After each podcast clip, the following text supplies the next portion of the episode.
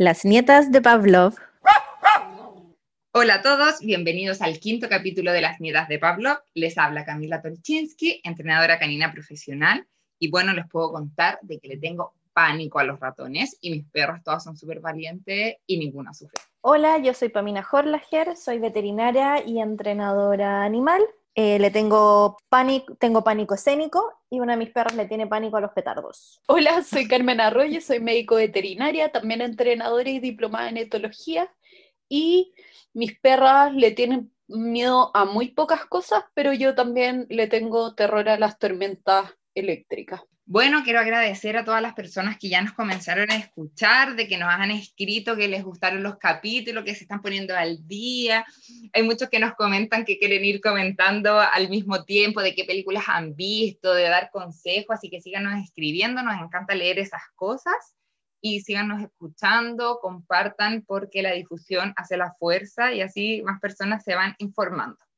También quiero agradecer y contarles que tenemos nuestro primer auspiciador. No sé si se acuerdan. ¡Bravo! No sé si se acuerdan en el capítulo que les hablé de la higiene COVID, que mencionamos un producto que a mí me gustaba mucho, que se llama Wicker Pets, que es un, un biohigienizador. Bueno, les puedo contar así como muy rapidito, que por ejemplo yo lo estoy ocupando ahora porque una de mis perras la mordieron y sirve mucho para las heridas porque eh, regenera los fibroblastos y eso hace que la cicatrización sea más rápida. Incluso, la Fran me decía que hasta lo puedo ocupar yo en la Sofía, en mi hija, en sus heridas, en las alergias, que de verdad funciona en todos. Es maravilloso, así que los invito a seguirlos también. Obvio que me metí a ver los componentes de Internet para saber, porque en esta época venden muchas cosas que de repente no tienen una base científica y esto se ocupa en pabellones, se ocupa en clínica, es totalmente aprobado, no es magia, no es eh, tampoco como un invento o, cosas que no sean aprobadas, em, es totalmente real, así que es súper buen producto, gracias a nuestro primer auspiciador, qué emoción. Sí. Sí, y está certificado, eso es súper importante. No vamos a promocionar cualquier cosa. Bueno, en el capítulo del día de hoy hablaremos de los fuegos artificiales y de los perros que le tienen miedo, así que la PAMI va a partir hablando sobre el tema central de los fuegos artificiales. Dale, PAMI. Bueno, primero tenemos que hablar un poco de la audición de los animales en general. Obviamente me voy a centrar más en los perros y gatos, que son los más comunes en nuestros hogares. Eh, en general los animales tienen una audición más alta que la de nosotros. El ser humano tiene una audición de unos 20 Hz a unos 23 kHz, mientras que el perro tiene de 60 Hz a 45 kHz y el gato de 45 Hz a 64 kHz. O sea, escuchan los ruidos más fuertes que nosotros. Eh, y en este sentido, el gato vendría siendo más sensible a los sonidos fuertes que los perros. Y la intensidad de los fuegos artificiales suele ser entre 85 y 150 decibeles. Y bueno, la OMS considera contaminación acústica sobre los 50 decibeles. Así que podemos eh, ver con esto que los ruidos de los fuegos artificiales son bastante poderosos y que incluso pueden tener consecuencias no solo para los animales, sino para las personas por estrés acústico. Uy, heavy. Mm, no, no pensé que fuera tanto, tanto, tanto. No, y incluso algunos pueden ser de hasta 170 decibeles. Y se hacía como un cálculo bien en una página que era, por ejemplo, los decibeles más los hertz que escuchan los perros y la distancia de los fuegos artificiales podían ser hasta unos 450, si no me equivoco, kilohertz lo que escuchen en sus oídos. Entonces es mucho muy potente el sonido que ellos escuchan cuando explotan los fuegos artificiales. Bueno, y lo otro, nosotros nos podemos preparar, nosotros sabemos que van a sonar, que es fuerte, pero los animales no tienen cómo prepararse para estas fechas donde empiezan los petardos, los fuegos artificiales y todas estas cosas. Claro. Si bien hay muchos animales que no sienten temor, que pasan de esto, hay otros que lo pasan súper, súper mal con los ruidos, los ruidos fuertes e incluso tienen fobias a ellos. Lo importante es que si tenemos un animal que sabemos que lo pasa mal, empezar a prepararnos desde antes para que sea lo menos estresante posible para ellos. Con respecto a esto, bueno, existen varias formas de prepararse. Si es que uno quiere ayudarlo con su fobia, esto no es de un día para otro, habría que hacer un trabajo previo durante todo el año, pero ya que estamos cerquita, aquí les doy algunos tips fáciles para estos días, que es, bueno, primero, si no van a estar en la casa, lo ideal es dejarlo en un lugar seguro, tipo hacerles como un búnker. Entonces, no sé, la habitación donde suele dormir el perro o el gato, dejarle ojalá, si tiene caja de transporte y le gusta, dejarle su caja de transporte o su camita bien tapadito y ojalá con la luz apagada y un lugar donde se pueda esconder. Eh, ojalá esta habitación sea la que está más aislada de los ruidos, de los ruidos. También lo que se puede hacer es colocar unos inhibidores de sonido que se llaman, hay unos que se llaman sonido blanco, que lo que hace es como que amortigua el ruido exterior. Creo que en YouTube, si es que uno lo pone, se puede colocar la música, no estoy segura, pero sé que existen distintos tipos de este tipo de sonidos, como blanco, café, no sé qué otros más, pero lo que hacen es hacer este, intentar tapar el ruido exterior. Son los que se les ponen a las guaguas, que son estas mm. máquinas de ruido blanco y que también se ocupan con gente que tiene problemas de, de ¿cómo se llama? De, de ah, se me fue la palabra, cuando no duermen. Insomnio. Problemas de insomnio, gracias. Eso sí, eso no lo sabía, mira. Venden como las maquinitas. Es que lo vi por una niña que sigo en Instagram que se va de camping con su guagua y ahora contaba que se fue de camping y todo y con la máquina de, de ruido blanco no tuvo ni un problema con la guagua durmiendo como en un camping, en un lugar desconocido y todo. Muy problema de primer mundo, pero, pero qué bueno saber que tiene esta, e, e, esta utilidad esa máquina también. Sí, de hecho lo usan mucho en, bueno, que estuve asistiendo a unas charlas de ansiedad por separación, bueno, tema aparte, pero también comentaban mucho las fobias a ruidos en general. Se utiliza mucho este ruido blanco para ayudar durante el trabajo de desensibilización a los ruidos externos a los perros. Qué Es súper interesante. Buen dato. Oye, para mí una pregunta, y esto sería, por ejemplo, no sé si se acuerdan que años anteriores Animal Planet ofrece como en, ese tipo de horarios programas especiales de sonidos para los animales. ¿Son ese tipo de sonidos que ponía o ponía otro tipo? O sea, nunca lo vi, pero por lo que me acuerdo que me contaban, ponían más como música, creo que clásica o algo así como de relajación. Claro, que también más, después lo de ponía también que si es que tu perro anda bien con la tele, ponerle música en la tele, obviamente no a un volumen exagerado, sino a un volumen al que está acostumbrado y eso también los ayuda un poco. Y los siente más lejos, por lo menos. Claro, obviamente no ponerle en la tele el canal que va a transmitir los fuegos artificiales. que puede ocurrir. Torturando al perro. Claro. Entonces, hay que ser criterioso. Eso, eso sí es que no vas a estar en la casa. Y si vas a estar en la casa, lo ideal es, bueno, obviamente que igual tenga su lugar seguro, y si tú puedes estar ahí con él, acompañarle y reconfortarle, bien. Si es que tú tienes que estar en otra parte de la casa y el perro o el gato quiere estar contigo, tú darle apoyo. Ya si ves que está teniendo signos de estrés y de miedo, eh, reconfortarlo, ya que, bueno, el miedo es una emoción no es algo voluntario, no es algo que reforcemos, eso es muy importante tenerlo en claro, y que si es que está angustiado el animal, lo peor que podemos hacer en ese momento es ignorarlo. Lo que él necesita es apoyo. Entonces, ser su pilar en ese momento. Así es, somos su figura importante. Así es. Igual que cuando nos pasa a nosotros, que estamos pasando por un momento angustiante, lo que necesitamos en ese momento o es un abrazo o que estén con nosotros, nos acompañen, y porque si nos ignoran, obviamente lo pasamos peor. Es exactamente igual. Sí. ¿Ya?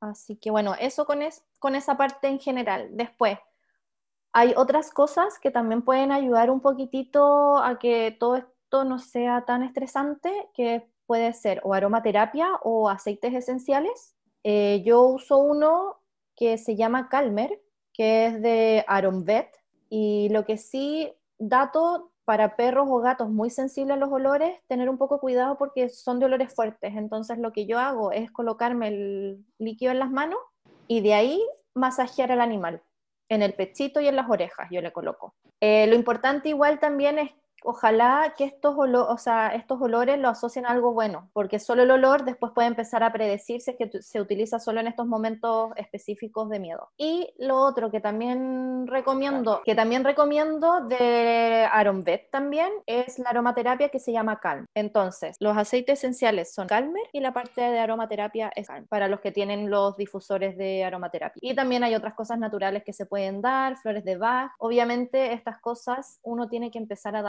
con varios días de antelación como para que empiecen a hacer efecto. Y algo que está prohibidísimo, prohibidísimo, es utilizar Pasifor. Esa es la marca comercial, el nombre comercial, pero el compuesto el fármaco es acepromacina. Eh, muchos veterinarios siguen recomendándolo, pero eh, todos los que nos dedicamos al área conductual hace años que estamos haciendo campaña para que esto se deje utilizar. El problema que tiene la cepromacina es que es un tranquilizante que se utiliza generalmente para premedicar animales en cirugía, que van a cirugía y lo que básicamente hace es una disminución de la respuesta motora, pero no afecta la percepción sensorial. O sea, el perro o el gato no se puede mover, pero siente el miedo porque sabe todo lo que está pasando a su alrededor.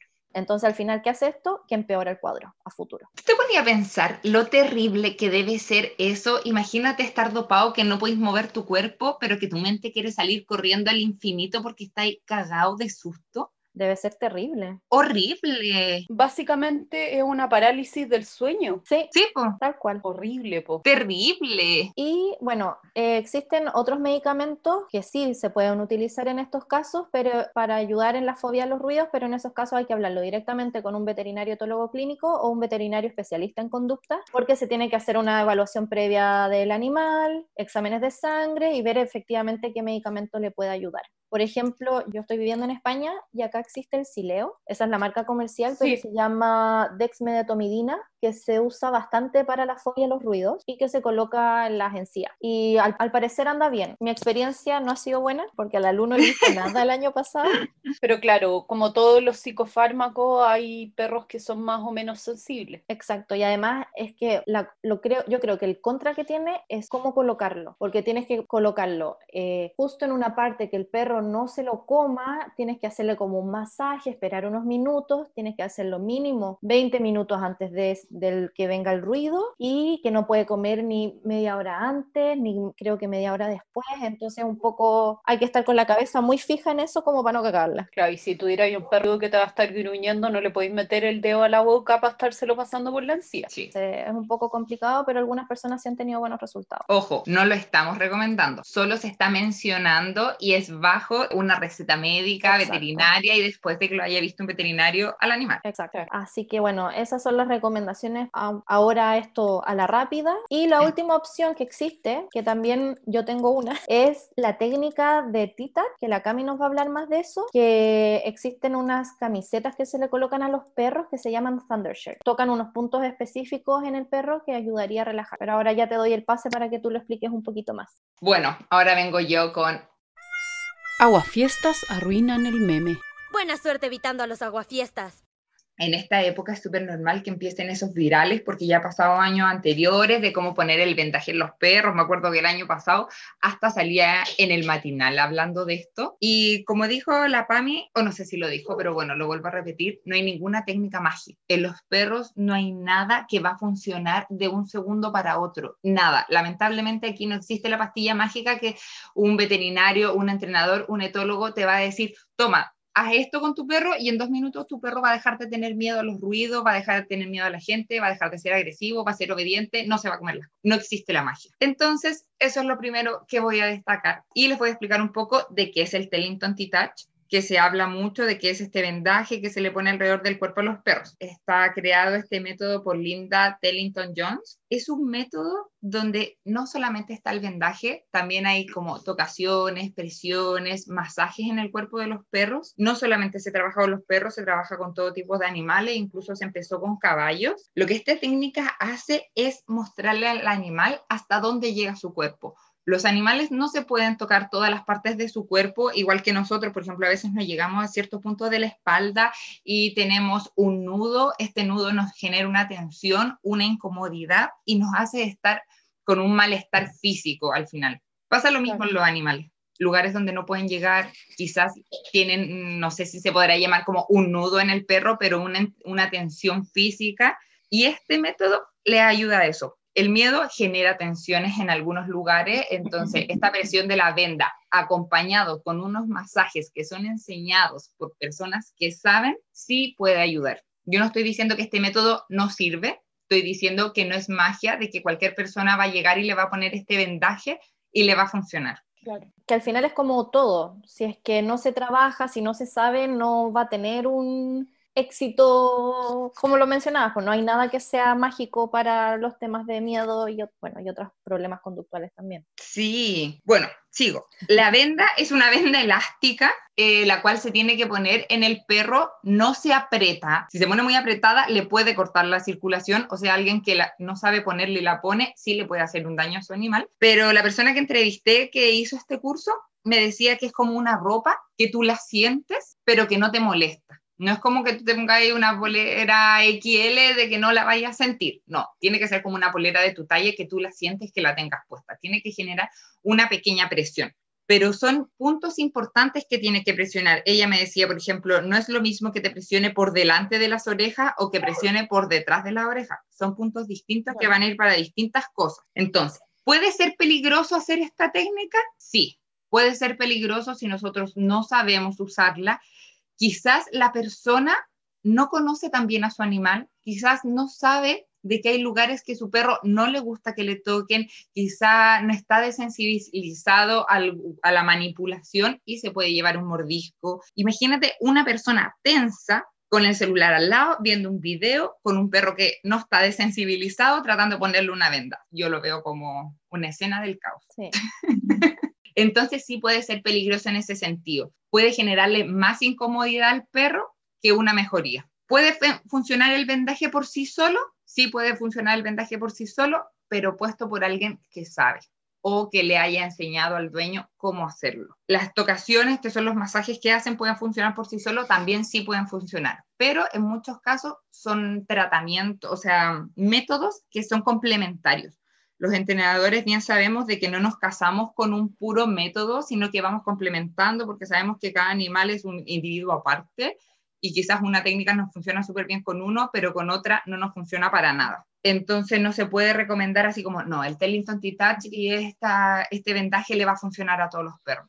Habían casos documentados reales de que habían perros que en una semana le había funcionado súper bien y perros que llevaban dos años y habían visto mejoras, pero todavía no del todo. Al final es, todo esto también tiene un factor individual. Sí, pues. Que es súper importante tenerlo en cuenta, que no todos responden igual a todos los tratamientos o a todas las cosas que uno les intenta proporcionar. Sí, por ejemplo, contaban en las documentaciones de que la, este vendaje ayuda mucho a la propiocepción.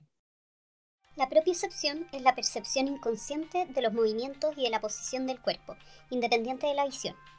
Es la conciencia de dónde está parado mi cuerpo en el espacio que la propia excepción ayudaba a que el perro tuviera más confianza en sí mismo porque sabía hasta dónde estaban sus límites de su cuerpo. Habían perros de que tenían muchos miedos y le ponían estas puertitas, en la... estas puertas chiquititas para perros para que pasen y los perros no se atrevían a pasar. La puerta era mucho más grande que ellos, pero no se atrevían a pasar porque el perro no sabía hasta dónde llegaba su cuerpo, no se conocía a sí mismo. Y este vendaje le ayudaba como para saber hasta dónde estaban sus límites. Y con el vendaje y ayudado con otras técnicas, los perros en quizás una sesión ya estaban pasando corriendo por la puerta. Mira. Perfecto. Sí, entonces. Oye, que me quedé con una pregunta un poco antes, porque mucha gente quizás que no, o no mucha gente, si tenemos todavía que 10 personas que nos están escuchando, que los queremos mucho, Mamá, que los queremos mucho y se, y se, los agradecemos mucho. Ceci, a nuestra auditora francesa, gracias, gracias por el apoyo. Pero muchas personas que van a que esperamos que algún día escuchen esto, probablemente escuchen este capítulo quizás con sus perros que nunca han pasado un año nuevo ¿qué señales deberían decirle a un dueño que debería preocuparse de esto antes de tiempo? Porque va a haber perros que les van a dar lo mismo.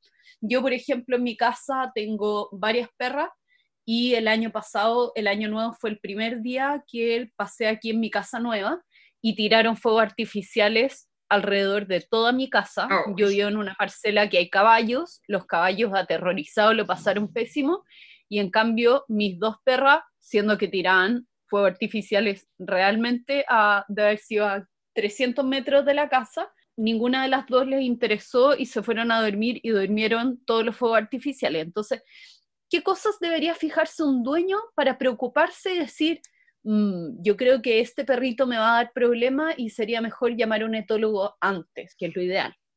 Bueno, ¿en qué nos tenemos que fijar? Es que si nosotros hacemos un ruido fuerte, nuestro perro ya muestra señales de miedo. Se nos cae una olla, se nos cae, no sé, estamos sacando algo del closet y se nos cayó una caja, o a veces la aspiradora, que no sé, a veces hay gente de que se está riendo y pega un aplauso o un zapateo y el perro se asustó.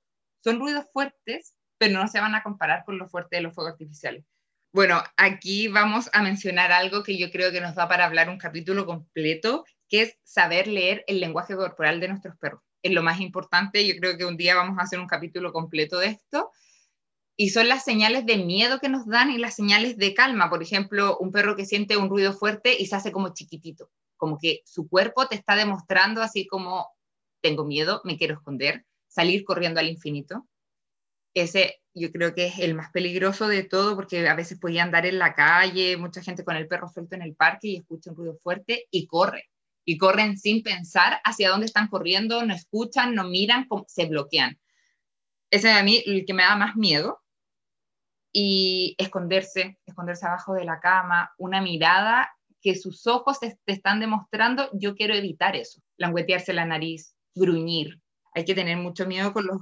No sé si a todos les ha pasado, los que están en Santiago, que hay mucha pirotecnia desde que estamos en pandemia. Por lo menos donde yo vivo se escucha a cada rato petardos, fuegos artificiales que parecen de año nuevo, pero que los tiran inconscientemente. A mí me cargan. Yo los odio porque pienso en todos los miles de animalitos, no solo los perros que se asustan con eso por un ratito de diversión de una persona.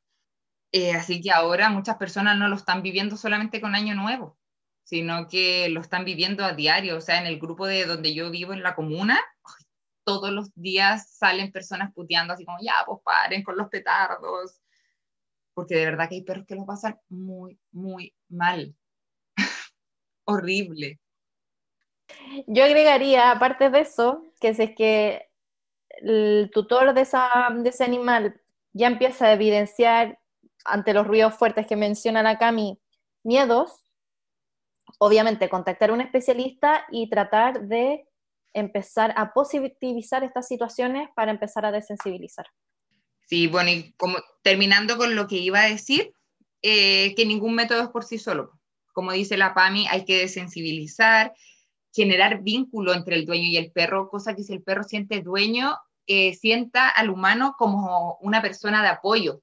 No que quiera salir corriendo al infinito, sino que quiera salir corriendo a tus brazos y esconderse en ti.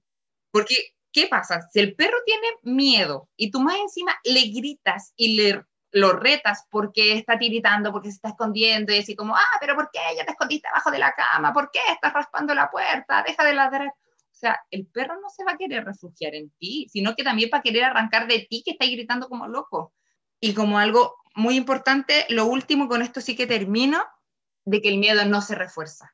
Por favor, sáquense eso de la cabeza. Si tu perro tiene miedo y tú lo abrazas, no estás reforzando de que él tenga miedo, sino que le estás generando confianza y es lo que él necesita.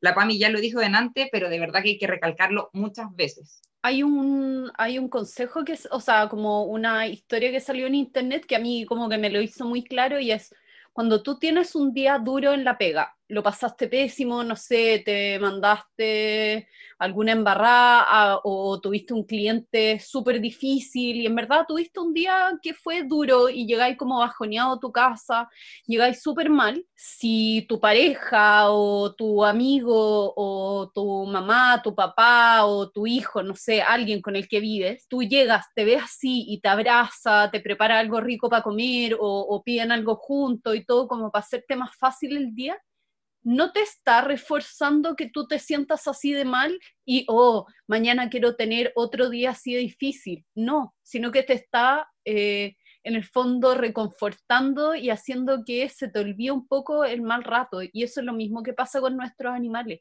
Darles amor, darles cariño, como confortarlos en ese minuto, no va a ser que aprendan como, ah, tengo que tener miedo para, como, está bien que yo tenga miedo, sino que no, es cuando tengo miedo, tengo a mi persona de confianza al lado que lo hace todo un poco mejor.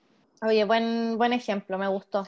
Ya, y yo quiero agregar algo con respecto a, a, qué cosas interpretar, como datos prácticos, con todas las situaciones que habló de la Cami de ruidos fuertes, de repente si van en el parque y hay un frenazo fuerte de autos o choques, que esas son cosas que pueden gatillar, o en la casa que se nos caiga algo. Mm ¿qué van a ser signos que deberían decirnos como esto no es normal? Porque es normal que un perro se sobresalte con un ruido fuerte. A todos nos pasa. Si se cabe una olla al lado nuestro, todos vamos a saltar. Y si no saltamos, probablemente tenemos que ir a ver si tenemos problemas de oído o de reacción. Vivimos en un barrio quizás que es tan ruidoso que ni siquiera eso nos llama la atención. Uy, perdón. Pero signos que deberían preocuparnos sería que nuestro animal se sobresalte con estos ruidos y después no pueda como recuperarse, que pase mucho rato pegado con lo que pasó, que no logre investigar, porque es normal que se asuste con un ruido, pero si no logra superarlo o se cayó una olla y después pasan dos días y sigue asustado con la olla por el ruido que, que hizo.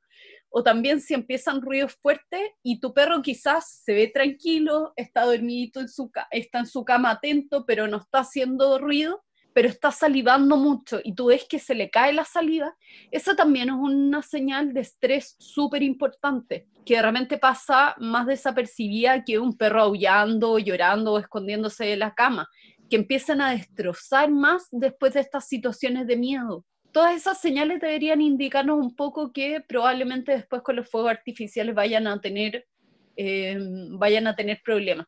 Y también por un tema de electricidad en el aire y todo, si ven que sus perros son como yo, que le tienen miedo a las tormentas, es lo mismo. Eso se va a empezar a generalizar a otras situaciones y hay que tener como cuidado con, con eso. Y yo también recalcar que hay que aprender a conocer muy bien a tu perro para poder ayudarlo en esos momentos, porque hay veces que son cambios, como mencionaba la Carmen, súper sutiles y que la gente no los nota.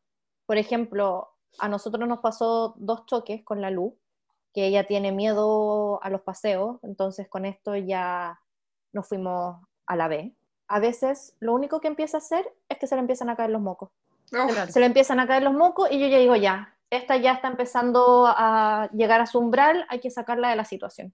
Y, es lo, y ahí uno se ve que está empezando a estar estresada, que no, se está, no está volviendo a su, como a su base y ya hay que, hay que cortar, basta. Oye, hay muchos animales que los primeros signos que dan es que dejan de comer, por ejemplo. Ah, sí. Que es un indicador de estrés y de miedo un poco eh, como evidente. Entonces uno les ofrece incluso algo rico y no quieren comer. Yo con mi Lulú, que ya lo he mencionado, es una chancha, se come hasta las piedras y se las ofrezco. Cuando ella se asusta con algo y ella deja de comer y le puedo ofrecer una salchicha y me mira como con cara de no puedo. Y se ve súper tranquila y la Lulu jamás va a salir arrancando, ni va a gritar, ni se va a meter debajo de una cama, se va a quedar como una momia, se va a aplastar contra su camita, va a parecer que está súper tranquila durmiendo, pero no va a recibir comida y después voy a ver que ha salivado un poco o se va a empezar a lamer las patas de, como del miedo, empieza con estas como conductas para autotranquilizarse. Claro. Bueno, a mí también me pasa eso con la comida y la luz a veces, cuando también entra en sus pánicos y a veces lo que hace es como casi como, ay, ya, me está huellando con la comida y me la agarra y digo como, bien, vamos bien, y me las tira en la cara, me las escupe. Toma tu salchicha. Toma tu mierda. Oye, algo que dijo la PAMI es súper importante, sacar a los perros de este entorno que le está generando miedo. No sé, imagínate, vamos a la feria con nuestro perro, no porque vayamos todos los días a la feria con nuestro perro, nuestro perro se va a empezar a acostumbrar. Hay perros que se pueden ir sensibilizando más y que cada vez tengan más pánico a esas situaciones. No siempre pasa de que por enfrentarlo a un estímulo se va a ir acostumbrando. Y así es como se pierden los perros. Muchos perros en año nuevo se pierden porque se arrancan por las ventanas o porque los dueños minimizan esto, quieren ir a ver los fuegos artificiales con su perro, con correa, con arnés, con todo, y el perro del pánico corta la correa, sale arrancando y no lo vemos más. ¿ya? Entonces, tener cuidado con ese tipo de cosas. Sí, lo que decía de la cantidad de perros que se pierden en Año Nuevo es impresionante. Y problema de los perros que están corriendo así como despavorido, con pánico, es que no se fijan en nada, vos. cruzan calles, corren y se pierden. Quizás hay perros que paseaban solo, que paseaban sin correa, que los dueños dicen, no, si él sabía dónde vivíamos, pero ellos corrieron sin saber en la dirección. se van a negro, ¿sí? Es como, es que obviamente un susto muy fuerte, que no estaban preparados, lo único que se activa en su sistema es o te congelas o arrancas. Y la gran mayoría que hace, arrancar. Sí. Entonces, por favor, tengan cuidado. Si sus perros son de, de que le tienen miedo, enciérrenlos adentro de la casa. No los dejen en el patio. Hemos conocido casos de perros chicos que saltan panderetas de dos metros porque de verdad el pánico es arrancar problema es que ellos no saben que a donde arranquen va a estar el ruido. Así es. Pero ellos se quieren alejar del ruido. Entonces, por favor, evitemos la cantidad de perros perdidos. No todos se encuentran, muchos los atropellan y no tienen finales felices. Hay que ser trágico con esto. Y tengan a sus mascotas con plaquita en todo minuto porque pueden pasar cosas. Un perro con pánico puede romper una ventana de vidrio que nosotros teníamos cerrada, entonces tengan a sus perros siempre con plaquita. En el peor de los casos, les va a salvar, eh, van a poder ubicarlos y, volver con ustedes su perro. Pero eso es como un, consejo añadido en caso de que pasara algo. El chip, tener el chip actualizado. ¿Cuántos perros suben en páginas así como el perro tiene chip pero no tiene los datos de los dueños? No saca nada con tener chip. Sí, fijarse. Totalmente. Actualizar los datos si es que cambiaron de teléfono, cambiaron de dirección, es la única manera que podamos encontrar a nuestros perros después. Ojalá ninguno se pierda. bueno, y podemos pasar al siguiente tema si no tienen nada más que agregar de esto. Si se les queda algo, vamos a seguir hablando del tema. hay como esperanza, hay buenas noticias y hay esperanza, hay una luz al final del sí, túnel. Así que, Pami, cuéntanos de esta luz al final del túnel. ¿Qué se trata esta a ver, Se trata sobre la pirotecnia sin ruido. Una eh, Sí, bueno, a ver, existe hace mucho tiempo. De hecho, mientras hacía las averiguaciones tampoco había tanta información en Internet, solo páginas para comprar. Pero en Inglaterra los venden hace más de 30 años. Mucho tiempo. Hace mucho. Muchos años. De hecho, allá se utilizan, es como ley que deben utilizar este tipo de pirotecnia en lugares donde hay ganadería, fauna silvestre y residencia, así como barrios residenciales. Eh, lo que sí, claro, se vende como pirotecnia sin ruido, pero no es que sea 100% silenciosa, sino que hace ruido, pero es muchísimo menor que el de la pirotecnia normal. De hecho, el máximo al que llegan es 85 decibeles versus los 150, 170 de la otra. O sea, es, pero prácticamente la mitad. Sí. Y eh, lo que muchos hacen también es que mezclan como estos shows de pirotecnia con música. Entonces, al final, claro, no tiene estos bombazos gigantes, puede que no tenga la misma intensidad que la otra, pero junto con la música se hace un espectáculo bacán. Eh, ¡Qué buena! Y, y lo otro que averigüé de esto fue, bueno, en el 2015, en un pueblo de Italia, en Colegio, hicieron una ley de que todos los eventos pirotécnicos debían ser de este tipo, silencioso, y desde ese entonces que están aplicando estos. Y eso, pues, y que al final esto es súper importante porque hemos estado hablando de nuestras mascotas, pero no, pero afecta a todos los animales, sino que dentro de la fauna también los que más se ven afectados son las aves, porque claro, es de noche, las aves están descansando, con los ruidos se asustan, Muchos arrancan, muchos chocan, muchos se mueren, otros se mueren del susto. Y por último también, y no menos importante, obviamente, es que en los humanos también muchos se ven afectados con esto, sobre todo los niños y las personas con TEA ah, o con hipersensibilidades. Lo pasan súper mal con la pirotecnia y al final, o sea, al menos para mí, yo prefiero el bienestar de los animales y de las personas que no les gusta que ver este, este show. Entonces, Sí. al final esta es como una opción un poco más amigable para todos los que nos rodean.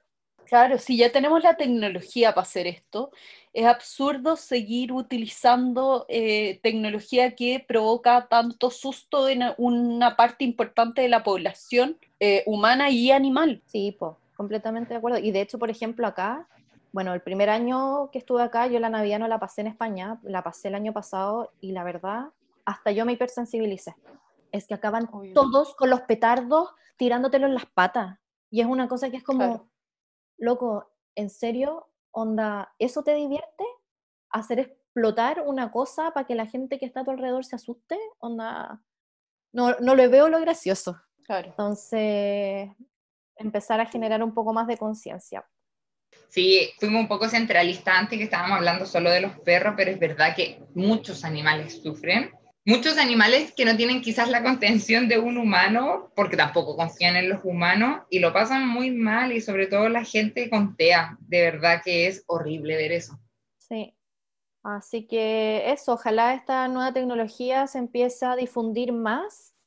Por ejemplo, bueno, también otro dato más o menos freak, pero no tan freak, en Uruguay, eh, desde el 2016, que están tratando de promover en el Parlamento una ley que prohíba la pirotecnia de estruendo.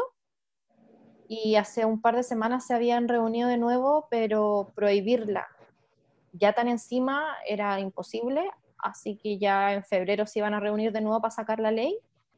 Y otro dato que, bueno, por la pandemia, pero al final igual medio nos favorece a todos, sobre todo a los que no les gustan los ruidos fuertes, que muchos países, muchas ciudades están cancelando los fuegos artificiales para evitar contagios. Sí. Y en Chile también. De hecho, Valparaíso anunció ayer, creo, que iban a suspender los fuegos artificiales.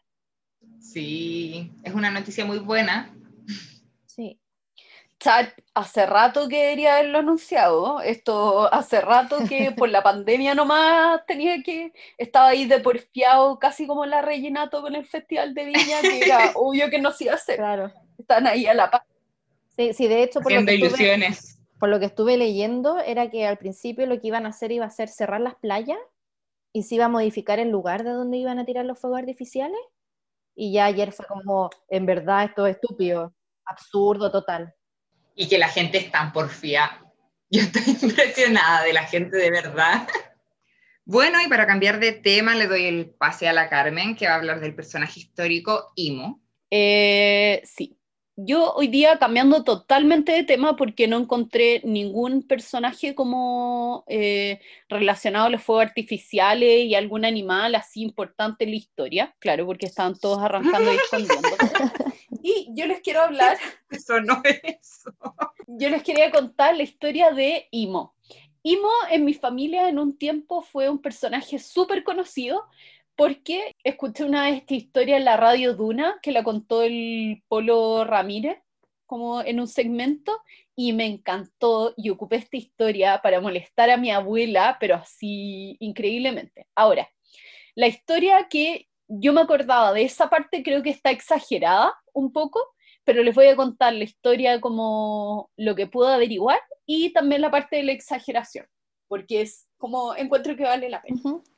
Entonces, para irnos a esta historia tenemos que irnos hacia, o sea, para empezar esta historia tenemos que irnos hacia atrás a la década de los 50, 1950, 1952 por ahí, en la isla de Koshima, al norte de Japón. Japón es un país que tiene solo un tipo de primate, de mono. Ya. Tiene a estos macacos, se llaman macacos fuscata, que son esos, estos monitos como de cara bien roja y de pelo como gris que se meten a, esta, Ay, eh, sí. a estos baños como de aguas termales para pasar el frío en la Qué nieve hermoso. que son preciosos y son típicos como que se fotografían y la gente los va a ver y todo. Y Japón tiene varias islas chiquititas y una de estas islas es Koshima, que tiene una gran población de estos monos. Y hay un centro de estudios de comportamiento eh, de estos monitos, ¿ya? De estos macacos. Y los científicos aquí estaban observando esta población y ellos le daban a, los, a estos monos unas, eh, unas papas, como unas batatas, eh, que no sé si será una papa en sí o será algún otro tipo como de tubérculo, como para alimentarlo, y se los tiraban a la arena en esta isla, ¿ya? Y los monos les encantaba esta comida, pero el sabor de la arena no era lo ideal. Y aquí es donde aparece la importancia de Imo, y, y que Imo es un personaje que revolucionó un poco eh, la psicología, la antropología como moderna. Porque Imo era una hembra eh, más o menos del montón, no era ni una hembra muy dominante dentro del grupo ni nada, de hecho era una hembra relativamente joven, una hembra de un año y medio, que viendo este problema que tenía, que era esta fruta que le gustaba mucho comer, o, o este tubérculo que le gustaba mucho comer, pero que estaba entero sucio con arena, se le ocurrió llevarlos a un río que había cercano y mm. empezar a lavar estas papas. Mira. ¿Ya? Y que fue un descubrimiento que ella hizo. Pero la importancia de Imo no se queda ahí, sino que Imo empezó a enseñarle a sus compañeros y los compañeros empezaron a copiarle. Y en poco tiempo, al principio partieron solo los monos pequeños, los menores de un año y medio, de su edad o menores empezaron a copiarle y empezaron a hacer lo mismo que ella, que era agarrar esta fruta, llevarla a un río, lavarla para sacarle la arena y después comérsela. Empezaron solo los chiquititos, ¿ya? Y de a poco empezaron después las mamás de estos pequeños a copiarle. Y los últimos que lo hicieron eran los machos adultos y los que en algún minuto ni siquiera decidieron hacerlo y nunca lo lograron internalizar, eran los monos más viejos. Oye, qué brígido. ¿Y cuál es la importancia de esta historia? Es que esta historia nos empieza a hablar de la cultura, cómo se expande la cultura. Porque la cultura en sí se decía que tenía que haber un descubrimiento o alguna innovación, algo nuevo que descubriera una persona o un grupo de personas, y esto tenía que ser enseñado a otros dentro del grupo social y esto a través de la enseñanza mantenido por generaciones. Esa es la importancia como, como que esa es una descripción básica y probablemente alguien que, no sé, un antropólogo, un sociólogo, va a estar gritando en el micrófono como, no, no es eso, pero esa es mi interpretación básica, perdónenme. Después agrego un disclosure si, si me equivoqué. Entonces, esto era súper importante porque era verlo en vivo y en directo como un individuo hizo un descubrimiento, un individuo no humano hizo un descubrimiento, se lo enseñó a otros y esos otros empezaron a reproducirlo. Y ahí se creó también el llamado efecto mono 100, que lo pueden encontrar en algunos libros y en algunas eh, publicaciones, y que fue que se dice que cuando eh, como un conocimiento o algo llega a 100 individuos, de 101 en adelante el crecimiento es explosivo, que 100 mm. es el número como que necesita, al que necesita llegar a gente para después ya volverse como viral, ¿ya? Eh, en el día de hoy sería cuánto, cuántas personas inicialmente tiene que gustarles lo que estás publicando, por ejemplo, en internet para que se vuelva viral. Este capítulo, ¿cuántos necesitamos que les guste inicialmente mm. para después dispararse y ya seguir creciendo exponencialmente, ¿ya? Oye, qué interesante. Y este y este lavado de, papa o de esta batata no solo se quedó ahí, porque esto después saltó a otras islas. Oye, pero ¿cómo? ¿Ya? Este, porque había monos que viajaban entre islas y le enseñaban a los monos en otras islas. Y empezó a ser una, en el fondo, un desarrollo cultural, porque se describe como un desarrollo cultural en una especie no humana. Y era primera vez que se veía eso porque hay otros comportamientos que probablemente pudieron haber nacido como desarrollos culturales, pero no sabemos, como no tenemos una máquina del tiempo ni la capacidad de observarlos a todos, no sabemos si fueron cambios muy lentos evolutivos, que no sé, este pajarito, hay un pajarito que caza unas lagartijas que son venenosas y descubrió que si cazaba estas lagartijas no se las come al tiro, sino que las clava en un espino y deja que se resequen, ya no son venenosa. Y eso es algo que hacen unos pajaritos que son casi como unos cercanes o unos chincoles chiquititos, ponte tú que en África. Y eso, ¿cómo sabemos si eso fue un desarrollo cultural que a un pajarito le sirvió y los demás le copiaron? ¿O fue algo evolutivo de el que hacía este comportamiento sobrevivió y los que no, no sobrevivieron y se fue reproduciendo solo los individuos que mantenían esta conducta. Claro. ¿Ya? En cambio aquí se vio, entonces era la primera documentación de un cambio cultural. Y lo que a mí me gustaba y por qué en mi familia yo molestaba mucho y ustedes pueden molestar a sus papás, a sus abuelos, es que lo más interesante de este caso, y que aquí viene un poco el lado de la exageración, que yo no lo logré encontrar, pero lo que contaban era, y había otras partes, pero no encontraba nada científico que lo diga, que Imo no solo se quedó en lavar esto, sino que descubrió después que podía llevárselo al mar y podía hacer salada esta papa y eso le gustaba más. Entonces primero la lavaba en el río, después la llevaba al mar a salar y se la comía. Y ese comportamiento de nuevo se empezó a expandir entre su población y después aprendió que incluso podía cocinarlas en las aguas termales. Hueón. ¡Qué seco! Entonces era el equivalente como a un Steve Jobs de los macacos Fuscata, Fuscata o, un Thomas Alva Edison, eh, que siempre me acuerdo del capítulo de Los Simpsons cuando, cuando Homero quiere ser como Thomas Edison. ¿Lo han visto? Que quiere ser inventor y inventa como unas patas, como unos suples para las patas de la silla para cuando se está balanceando no irse de espalda porque tienen este tope para no caerse para atrás. Hoy no he visto ese capítulo y eso que amo a los Simpsons. Es demasiado bueno ese capítulo. Pero bueno, se supone que Imo hizo todos estos avances y lo más interesante es que los que nunca lograron copiar esto y se en el fondo rechazaban la idea y se como se negaban a aprender estos nuevos como eh, avances o, o mejoras en sus técnicas eran los monos más viejos y esto también nos habla de cuánto necesitamos de repente la eh, em, renovación como cultural y generacional. Mm. Eh, lo interesante de esto es ver, claro, cómo entre mayor eran estos monos y sobre todo con los más viejos, le costaban mucho esos cambios y algunos nunca pudieron adecuarse a lo que hacía ya todo su grupo y seguían en sus costumbres viejas y se preferían seguir comiéndose estas papas con arena y quejándose de la arena, o sea, no era como que les gustara, pero no podían cambiar. Entonces ahí esto daba para que yo me riera mucho de mi abuela, que a mi abuela le cargan los cambios hola Lala, te quiero, yo sé que quizás lo estáis escuchando y te enojáis conmigo y tienes que estar pensando, cara, weona, me está pelando en internet. Pero a mi abuela le, le, como que le cuestan mucho los cambios y yo me reía y le decía Imo y le dije Imo todo un verano, como cada vez que era como, oye, podríamos hacer esto mejor. No, porque siempre se ha hecho así, Imo, Imo, Imo.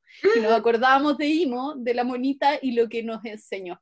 Entonces, es una, como una macaca súper importante eh, que creo que cambió un montón en cómo vemos a los animales y las relaciones, como que la cultura creíamos que era algo exclusivo de seres humanos y aquí se demostró que podía haber cambios culturales en poblaciones no humanas y además también nos deja esto de cómo con los años nos vamos asentando en nuestras propias creencias y nos cuesta adecuarnos a lo que hagan eh, personas que no son de nuestro grupo etario o a novedades, a eh, descubrimientos y todo. Y también es como, yo creo que para mí es como casi una, ¿cómo se llaman estos cuentos con moraleja? Eh, ¿Fábula? Sí, es como una fábula que en el fondo nos enseña a tratar de no ser esos monos viejos del grupo de IMO, sino que estar siempre dispuestos a aprender y a no quedarnos en nuestras viejas costumbres, que de repente las nuevas, aunque nos den un poquitito de susto, es bueno, ¿ya? Y en entrenamiento, sobre todo para los que nos dedicamos a conducta, el aprender de conducta es, y, a la ciencia en general, eh, es un proceso de toda la vida nos tenemos que estar actualizando, porque lo que se sabe hoy, quizás mañana se va a saber que era mentira y que cambian mucho las cosas. Entonces, eso era como para cambiar un poquitito el tema, quería contarle esta historia de Imo. Sí, me encantó. La macaca fuscata inventora de, técnicas. Muy interesante, la verdad. Me encantó tu moraleja. Bueno, con eso podemos finalizar el capítulo de hoy. No sé si alguna tiene algún dato freak, algo que quiera comentar, eh, película, libro, algo Yo por ahora no. Todavía tengo pendiente pollitos en fuga. Uy, qué mal, Pamina, qué mal, qué mal. Estos qué días mal. me pongo al día. Los días de feriados. Bueno, y ahora que ya estamos cerrando, mi recomendación es el Wicker Pet, que ya lo mencionamos al principio. De verdad que me ha funcionado súper bien con la herida de la coca, está cicatrizando súper rápido. Eh, así que eso, los invito a seguirlos. Y esa es mi recomendación del día de hoy. Y ya estamos cerrando este capítulo, que para variar nos alargamos N. Sí. Obvio. Ahí, ahí, ahí seguiré peleando con la edición.